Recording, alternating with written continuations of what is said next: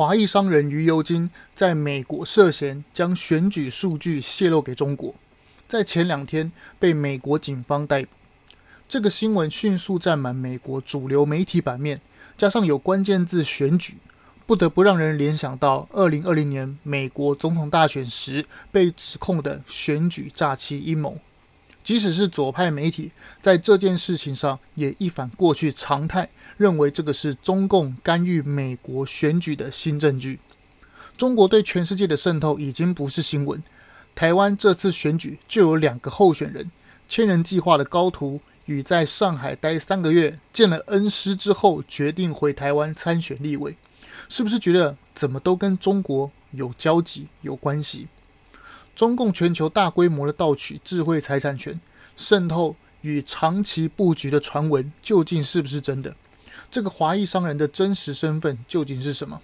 这期节目就来好好说说中共计划的实际案例。本期节目感谢所有热情支持频道的观众，今后也将持续推出国际时事，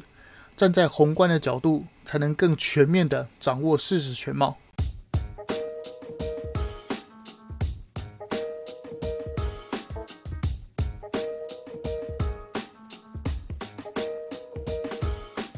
我们一起说真话，事实需要让更多人知道。欢迎收听台湾国际时事 Podcast。 很多人每次听到中共渗透都是一句轻蔑的样子，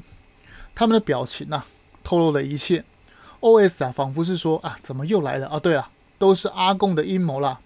我们常听到台湾蓝白黄的论调就是这样，这种情况在美国也屡见不鲜，尤其是上次美国总统大选后，就是川普戏剧性输给拜登的那一次，美国左派媒体与民主党人士就是用这样子的口吻在戏谑川普，称选举舞弊是阴谋论。这次啊，终于承认有可能是中共干预美国选举的新证据。不管是左翼媒体 C N N、华盛顿邮报，还是右派的福斯新闻，都争相报道，甚至是占满整个新闻版面。收起当年对川普喊选举舞弊时的嘲讽。当年我记得非常清楚啊，我粉专荣耀台湾就有文字直播美国总统选举的开票，那些摇摆州如密西根、威斯康辛、乔治亚等等等等，好几个原来是由川普大幅领先的红州，在一夜之间，就是睡一觉的时间之间翻蓝。那个神秘曲线啊，接着垂直下坠的数据啊，堪称一绝。其实在通常的情况下，尤其是大型的选举开票情形，通常一致性很高，意思就是说领先方通常是从头领先到尾，甚至是会拉开差距，就算是缠斗也只有开票初期的现象而已。几个小时过去，甚至是一天结束之后，通常胜负已定。但很奇怪的是，那场总统选举在开票开到 百分之八十、百分之九十 之后突然翻盘。事后美国主流媒体的说法就是说，因为邮寄的选票是后面才开，所以才会局面翻转，就是我们那个韩粉啊常讲的那句话，韩导的票都在箱底啊。尽管有大量的怪事，比如说到老人院去收选票，老人眼睛不方便没关系，我帮你盖哦，应该是我帮你画才对，因为美国的选票啊就像台湾联考的那个电脑答案纸，只考那个电脑答案纸，用 二 B 的铅笔啊去涂满那个格子。我个人是觉得蛮像早餐店的、啊、因为它一大张嘛，它同时选择啊公投，各州自己的公投，然后有的时候会选州长，然后有的时候会补选，有的时候也会跟着总统一起选，是这样子的。我觉得那个好像早餐店那种，就是填早餐那个菜单也是一样，有些早餐店是那个用那个 二 B 铅笔去画那个填那个格子嘛，是这样子的啊。离题了是不是？好，那我们回来还有什么呢？就是威斯康辛州这个，其中有一个叫做林威尔镇啊，它的下水道有一大袋的选票被发现，诶，被人家丢弃在那边。宾州、宾夕法尼亚州还有被遗弃的军方选票，其中比例很高啊，是投给川普。还有纽泽西州某邮务人员丢弃数百份的邮寄选票，他被起诉。这些都是啊新闻报道出来的案例啊，我们才会被知道。还有一个很夸张，相信大家记忆犹新的那个，就是被录影拍到了一个点票人员，在其他人离开现场之后，他突然从桌子底下拉出一大袋的选票，然后开始唱票，开始点票作业等等等等，好多当时疑似美国选举舞弊的传言。这些令人记忆犹新的怪事啊，当初也不知道究竟是怎么回事。有人觉得啊，这只是一个选举瑕疵，而且这些东西啊，只是少量的选票，不足以影响结果。也有人说啊，不要总是怪到中共头上，输了不要找借口。尤其是台湾的红媒与他们的支持者，我记得啊，在当时川普输掉，他们真的是欣喜若狂啊，无不嘲讽之能事。但如今这则新闻啊，在美国无论左派还是右派的媒体啊，都争相报道，同声一气的说这就是新证据，不可等闲视之。那原因是什么呢？是的，就是跟选举有关嘛。而这些案例的共同交集就是都跟选务人员有关。我们在节目一开始说的那个华裔商人于尤金是他的英文名字，现年五十一岁，在 Conage Corporation 公司担任执行长，周二在密西根州被捕。当地检察官办公室的调查人员没收了其电脑设备以及其他资料证据。逮捕的原因啊，是因为洛杉矶的县政府指控这个于尤金啊涉嫌窃取该选区选举工作人员的个人信息。洛杉矶的地方检察官啊，叫做乔治，在当天举行的记者会上发布了这一个消息，并表示他的办公室与当地的执法部门将合作逮捕这个嫌犯，并且准备将他从密西根州引渡回加州洛杉矶受审。根据《纽约时报》报道，Konnech 公司啊，此前表示其美国客户的所有数据都存储在美国的伺服器上。换句话说，这家公司真真切切就是在说谎。这个公司啊，之前说所有的客户的数据都存在美国，但现在被查出来，原来这些资料啊，其实是存在中国。要知道，在美国说谎可是不可思议的大事啊！美国这个国家讲究的是个人信用。如果你是一个信用良好的人，信用卡、支票，甚至是总统选举签名就可以。但如果涉及欺骗、诈欺，尤其是对美国联邦政府诈欺，轻者啊罚金，重则吃牢饭。外国人士的话，就永不得、永不许入境。这边插播一下，那高虹安在美国拿博士学位的时候，就被爆料他的签证使用不实。因为美国的学生签证是不允许做过多的时数在其他的工作上，换句话说，在美国留学打工有严格的时数限制，更不用说什么啊，边念书还边在资策会上班。根据高虹安的说辞，他之所以可以边念博士边领资策会的全薪，是因为早上在 Cincinnati 做研究，晚上半夜的时候呢，就在台湾工作，就做台湾的工作的事。如果这件事属实啊，跟美国检举他的签证诈欺的话，他搞不好会被美国永久禁止入境。好，把话题说回来，这个 Konnech 公司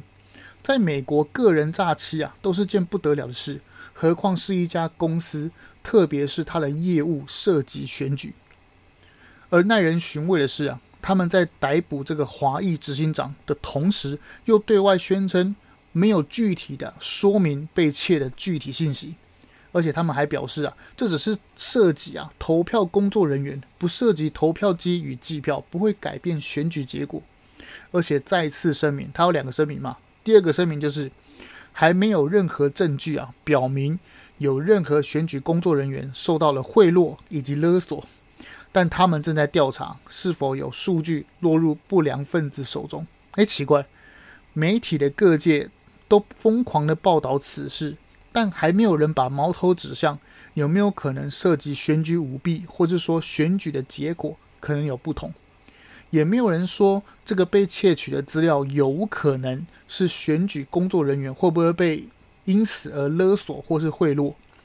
此地无银三百两的做法，先跳出来澄清这两件事，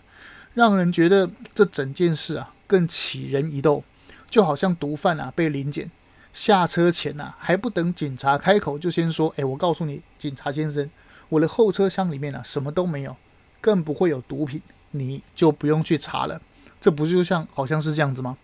让原本啊对二零二零年美国总统选举持怀疑态度的阴谋论瞬间上升为有可能的阳谋。那整件事情究竟是怎么被揭发的？原本美国政府与调查机构不都否认就是美国选举涉及舞弊的这项消息，如今怎么这些媒体啊都一反常态说这个是新证据呢？事情要从一个非盈利的组织说起。这个组织啊去这家 Konnech 公司试着浏览上面的数据库密码，发现它的密码竟然是这个 password 这个字。哎，是的，大家没听错，他就这样子用 password 这几个字，密码就是密码，就这样登录了。他的数据库的密码竟然这么容易就就直接进去了。然后更吃惊的还在后头，里面竟然可以下载高达一百八十万个选举投票工作者的个人信息，包括个人的社会安全码、住址、电话号码、缴税记录以及其他等等等等的个人隐私都一览无遗。此事当然非同小可，要知道在美国公民的资料保护法下，个人隐私啊都是受到非常非常的尊重，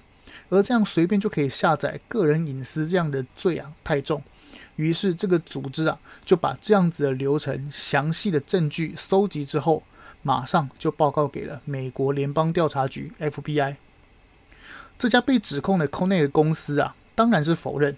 并且宣称啊，我们家的公司啊，只有二十四万员工的个人信息，何来一百八十万？你是捏造的。而更惊奇的是啊 ，F B I 不去调查这整件事，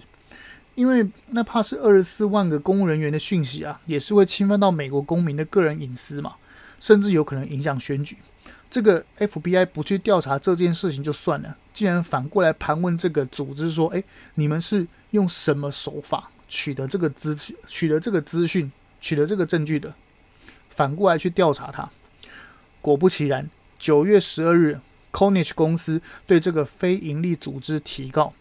以诽谤、违反联邦计算机诈欺、滥用法还有涉及啊非法盗窃资料等罪去把他告上法院。审理此案的法官啊，接着马上批准这 Konnech 公司提出的对这个盈利啊，对这个非盈利公司提出的紧急限制令这个要求。理由是啊，他觉得他会面临商誉的损失，以及对方可能会销毁证据，所以提出限制令。不过搞笑的地方在于，这个非盈利的这个组织啊，早就把他所有的证据都收集一并给 F B I 了嘛。前面才刚刚被质疑，被 F B I 质疑说，哎，你的证据得来这个手段是否合法？怎么紧接着法院限制令，竟然是因为针对他说怕他会销毁证据，啊，不是很搞笑吗？证据都给 F B I 了，还要销毁什么证据？这个啊，就有点像民众党竹北市长候选人说，他酒驾被抓啊，酒驾撞到路边的车，然后被开除党籍，是民进党迫害高虹安。呃，然后又改口说什么哦，因为是李施德林漱口水有含酒精害的。哎，这没有业配啊，不过很欢迎各大厂牌业配，请 email 给我。哎，奇怪，你要酒测时警察没给你漱口吗？再者，漱口水就算真的有酒精反应好了，也不会高到就是你你如果是真的喝下去，你的漱口水喝很多好了，也不会高到超过 零点二五 吧？别骗人，没出过社会好吗？又继续扯什么，后来又继续扯什么啊、呃！不要未审先判，我社会性死亡等等。哎，拜托，是你喝酒开车撞到别人的车，到底还要叫什么？我真的搞不懂。党主席柯文哲整天胡扯，就有镁光灯，然后底下徒子徒孙就有样学样的在那边鬼吼鬼叫，真的是拉低台湾政坛水准。好，回到 Konnech 公司这件事情上，哎呀。奇怪，世界上人真的很多，尤其是这种自以为聪明的小丑啊！好了，算了，李施德林呢、啊，这个厂牌不错哦，我们要拨乱反正，多多帮他宣传。好，这个组织啊，把证据都拿出来交给 F B I 了嘛？那么，那么，请问法院这样子判限制令，到底在玩什么招？而且这个限制令还包括了这个不准组织对外发表评论。哎，奇怪了。你去告人家就算了，结果你还禁止别人对外发表评论，这不是又是吃了哑巴亏，还要别人当真的哑巴？好，从九月十二日一直到十月初，也就是前几天而已，洛杉矶检察官宣布逮捕 Konnech 公司的 C E O 之后，突然整个风向大转，纽约时报原本评论这件事情啊，又是一件无聊的右派阴谋论。在这个 Konnech 公司的 C E O 被逮捕之后，瞬间改口啊，不好意思啊，原来我登报的内容不对，原先那些阴谋论啊其实是真的，是阳谋，证据都是新的，而且罪证确凿。洛杉矶检察官啊对外发表的一篇公开新闻提到，这家 Conage 公司啊，曾与洛杉矶政府签订一份价值两百九十万美元的五年合约，用于选举的软体服务内容。这个软体服务内容啊，可以追踪选举工作人员的任务、通信与薪资条等等等等的个人资讯。作为连带的保密内容， Conage 公司应该要把这些资料存在美国，并允许美国公民访问。然而这个检察官办公室啊，他的声明却明确的指出，他们把这个原先应该存在美国的讯息，反而存在中国的伺服器上。这个 Konnech 公司啊，除了撒谎之外，而且也不是原本宣称的二十四万个选举工作人员的资料，也不是调查组织向 F B I 检举的一百八十万个，其实事实上是两百万个公民资料，选举工作人员的个人资料。就是因为这样，所以检察官才会大动作的逮捕，然后左媒、华尔街日报、华盛顿邮报等等才来个大转向。整件事情是这样来的。然而整件事情的细节究竟是什么呢？美国如果遇到选举年，尤其是选举总统的当年时，全国大概会有一百多万个选举工作人员。那平常时期的选举啊，比如说期中选举，甚至是州长啊等等里里口口的选举，大概请的选务人员大概是十二万五千多。而这家 Konnech 公司啊，从二零零六年开始，每年的选举服务到现在被捕了，今年啊，其实前前后后加起来快二十年了。每次选举啊，他都收集资料，这样累积下来其实是非常的大范围，覆盖非常多，甚至是接近啊，几乎是所有美国选举工作人员的所有资料都被他收集，这是非常可怕的事情。我们想一下，如果台湾每次选举时，那些唱票、整理选票的工作人员，个人资料都被收集，包括小孩在哪里上学、财产有哪些、负债以及其他隐私都被中国掌握，会是什么情形？只要有个组织根据所有选务人员的资料个别进行威胁，比如说诶你这次选举把特定某某选举选举人的选票弄掉几张，我知道你儿子啊在哪里上学，要孩子安全就照着我的话去做。如果是这样怎么办？不是每个人都有那种心脏去面对恐怖威胁，尤其是父母心头肉孩子的时候。除了威胁，利诱也可以，只要这样说，我知道你有负债多少，我知道你有什么不为人知的秘密，这次选举啊，帮我弄掉谁谁谁的票，我就帮你一笔勾销。如果是这样该怎么办？不是每个人都无私忘我，一旦这样的事情啊真实发生，那请问还有所谓的公平透明的选举吗？一个原本应该设定在美国的资料放在中国，要做什么明眼人都看得出来。这有没有像我们节目之前提到那个中共向全世界渗透的手法？其实这只是其中的一个环节而已。还有选票机，就是那个多米尼那个机器，很多人被黄标那个话题，还有邮寄选票等等，针对选举的渗透破坏。 Ladies and gentlemen， 这些事情啊，远比一般人想的还要手法细腻。我们还没有讲到千人计划呢。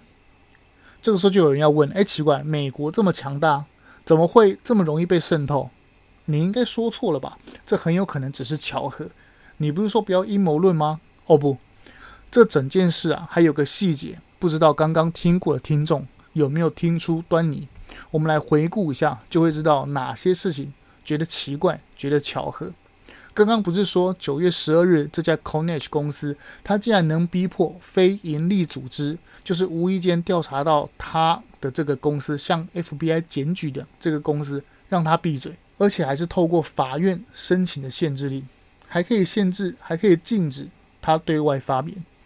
要不是三个礼拜过后，洛杉矶检察官逮捕这家 Konnech 公司的 C E O， 才让整件事情翻转。如果没有这个检察官啊，估计这个组织啊将永远闭嘴下去。然后这家 Konnech 公司啊，下次选举就再搞一次相同的手法嘛。收集资料之后放在中国，是不是水很深啊？我说过了，节目制作，我的节目制作、啊、从来都不讲什么阴谋论，什么狗恶那种建立在假设之上的假设烂片，我从来不做这样的事。刚好国际时事发生什么事情，就顺带说什么。好，事情就这样结束了吗？还没完。这个被逮捕的华裔商人啊，于尤金，他中文的原名叫做于建伟，有一个子公司啊，就在 Conage 公司辖下，这个子公司位于中国浙江。他说这些数据啊都是假的，都是测试用的假数据。诶，是的，大家没听错，他在中国的子公司啊，为了测试美国选举用的假数据，在没有民主选举的中国测试美国民主选举的资料，就跟刚刚那位李施德林漱口水漱口也会被酒驾，也被测出酒驾一样。这就叫做什么？这就叫做睁眼说瞎话。根据过去资料啊，这个于建伟在二零一七年美国总统大选，就是川普与希拉蕊那一次，当年结束之后呢，他就注销自己的法人代表资格。在二零二一年川普与拜登的选举刚结束，他就关闭了这家浙江的子公司。这不就像是为了美国选举而准备的公司跟流程跟计划，完成了就换法人代表，做完了就关闭子公司。哎，怎么时间上这么巧？好，就算这些都是巧合吧，那他有一项是绝对无法抵赖的。他自己声称啊，在澳洲、加拿大、美国选举提供投票技术的公司，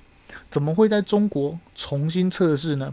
要知道，中国又没有选举，只有下楼捅鼻子做独步全球的 P C R。 一张选票都没有的国家，你把其他国家的资料拿到中国去，要测试什么呢？所以事实上，他在中国测试的数据，只能是也必然是美国、澳洲等民主国家的真实数据。而且他的子公司啊，还涉嫌与中国孔子学院建立交流平台，这可是中国外宣的重要机构呢。这下真相大白了，原来中国渗透的方式啊，不再是单点突破，而是点、线、面的联合作战。军事术语就是啊，海陆空立体联合打击啊，真是出神入化。孔子学院那可是至圣先师啊，被中共拿来当掩护，背地里啊却用来渗透搜集全世界的情报。前阵子的新闻不是就有说吗？澳洲已经决定退掉中国孔子学院，改聘台湾人教授中文。在蓬佩奥任国务卿时，更是废除所有在美国的孔子学院。整个故事的脉络啊，越来越清晰，一个一个把它接起来。哎，记住，我们还没有讲到高虹安他师父的千人计划呢。这整件事听完了，我知道一定会有一些貌似中立的口吻的人会这样说：啊，就没有实质证据啊！中共参与美国大选又没有证据，你扯这么多干嘛？啊，检察官刚刚不是说了吗？只是建立在资料放在中国，没有证据会表明影响选举结果。其实会这样说的并不够客观，更是不够精确。我们翻开 Konnech 这家公司的官网，他骄傲地介绍自己的产品，讲得非常清楚，我念给大家听。他说啊，他说深入介入整个选举的资产管理系统，包括选举物流，这个物流啊应该是指邮寄选票的数物吧，还有选票的扫描器。这个选票扫描器啊，应该是指条码，像啊便利商店那个 B 那种条码。美国的选票来的时候，然后他扫一下条码的那个条码，还有点票跟追踪系统，甚至是选票本身，还有安全封条，都是这家 Konnech 公司的业务范围，都是由他们公司啊一手包办。他网站上真的是介绍的非常详细，而且非常的骄傲。他们安装啊，在每一个州县的选举点上。根据调查资料，二零二零年拜登拿下乔治亚州的关键县艾伦县，他在那边啊小赢川普一万多票，就抱走全部的选举人票。这个艾伦县啊就是使用这家公司的选举系统，安装在这几个关键的州县啊，再安排几个工作人员去服务。这个服务啊真是耐人寻味，就像是诈骗集团偷到每一个人的个资，然后精准的投放个别的广告。有人缺钱就给钱，有人要女色就给美女。还记得之前讲的那个中国特务方方，就是被揭露了那个实证嘛。中共利用美女接近年轻的国会议员，偷盗机密。然后这个民主党的这个众议员啊，至今还在国会的情报委员会里面服务呢，真的是真的是匪夷所思。没有民主选举的中国人，跑到美国经营选举服务的软体公司，为美国人民的选举服务。这样奇怪的事情啊，让我想到两年前的怪事。这件怪事啊，也一直最近啊被蓝白拿出来打陈时中，就是从头到尾没有承认 B N T 的中国，但是他的上海某公司竟然花重金标下 B N T 的大中华总代理，声称包含啊他的总代理包含中国、港澳以及台湾，不觉得奇怪吗？这简直是赔钱的生意啊！拜托，哎，你在中国跟香港跟澳门都没办法卖你的 B N T， 那你总代理要干什么？喝西北风吗？所以这个赔钱的生意啊，你硬要做，只能卖给台湾，摆明就是要卡台湾买 B N T 嘛，迫使台湾，哎，你要买 B N T 对不对？就必须对中国祈求。这样子的阳谋，摆明了就是要搞台湾的事。那些蓝白还用这样子的事情来糊弄台湾。我讲难听一点，蓝白到底有多瞧不起他们支持者的智商啊？结果还好，我国驻德办事处与台积电的私下努力，最后有买成从德国原厂新鲜直送。事实就是，原本年初啊，我们就已经跟德国原厂谈妥，结果卡在新闻稿上的台湾感谢几个字上，最后没下文。明明全世界的疫苗都只能卖给政府，然后蓝白就是可以配合什么红媒鬼扯，什么什么党民间疫苗。哎，拜托，全球的大企业微软、亚马逊，甚至连欧盟主席都买不到 B N T， 你一个组装 iPhone 的代工厂就买得到五百万剂。很多事情啊，稍微用点脑子就可以知道的事情，但就是有些势力啊，喜欢用这样子的方式搞政治斗争。不过没关系啊，有我在，会持续的推播国际时事分析，用听的方式豁然开朗。不好意思啊，这次上新集有晚了一点，原本要讲马斯克在推特上对乌克兰的喊话那个四项和平建议，但后来发现他也嘴了台湾啊，只好重新写稿。这个世界的故事啊，就是柳暗花明，不知道有没有下一村。如果你喜欢我的节目，可以帮我点赞追踪，也可以介绍亲朋好友来加入我们这个频道。我频道在 Apple Podcasts 等多个平台都有收听管道，不管是 iOS 或是 Android 都可以收听，记得按下追踪，下次就不会错过咯。说真话需要勇气，让我们独立思考，才能让社会更进步。台湾国际时事 Podcasts， 我们下次见咯。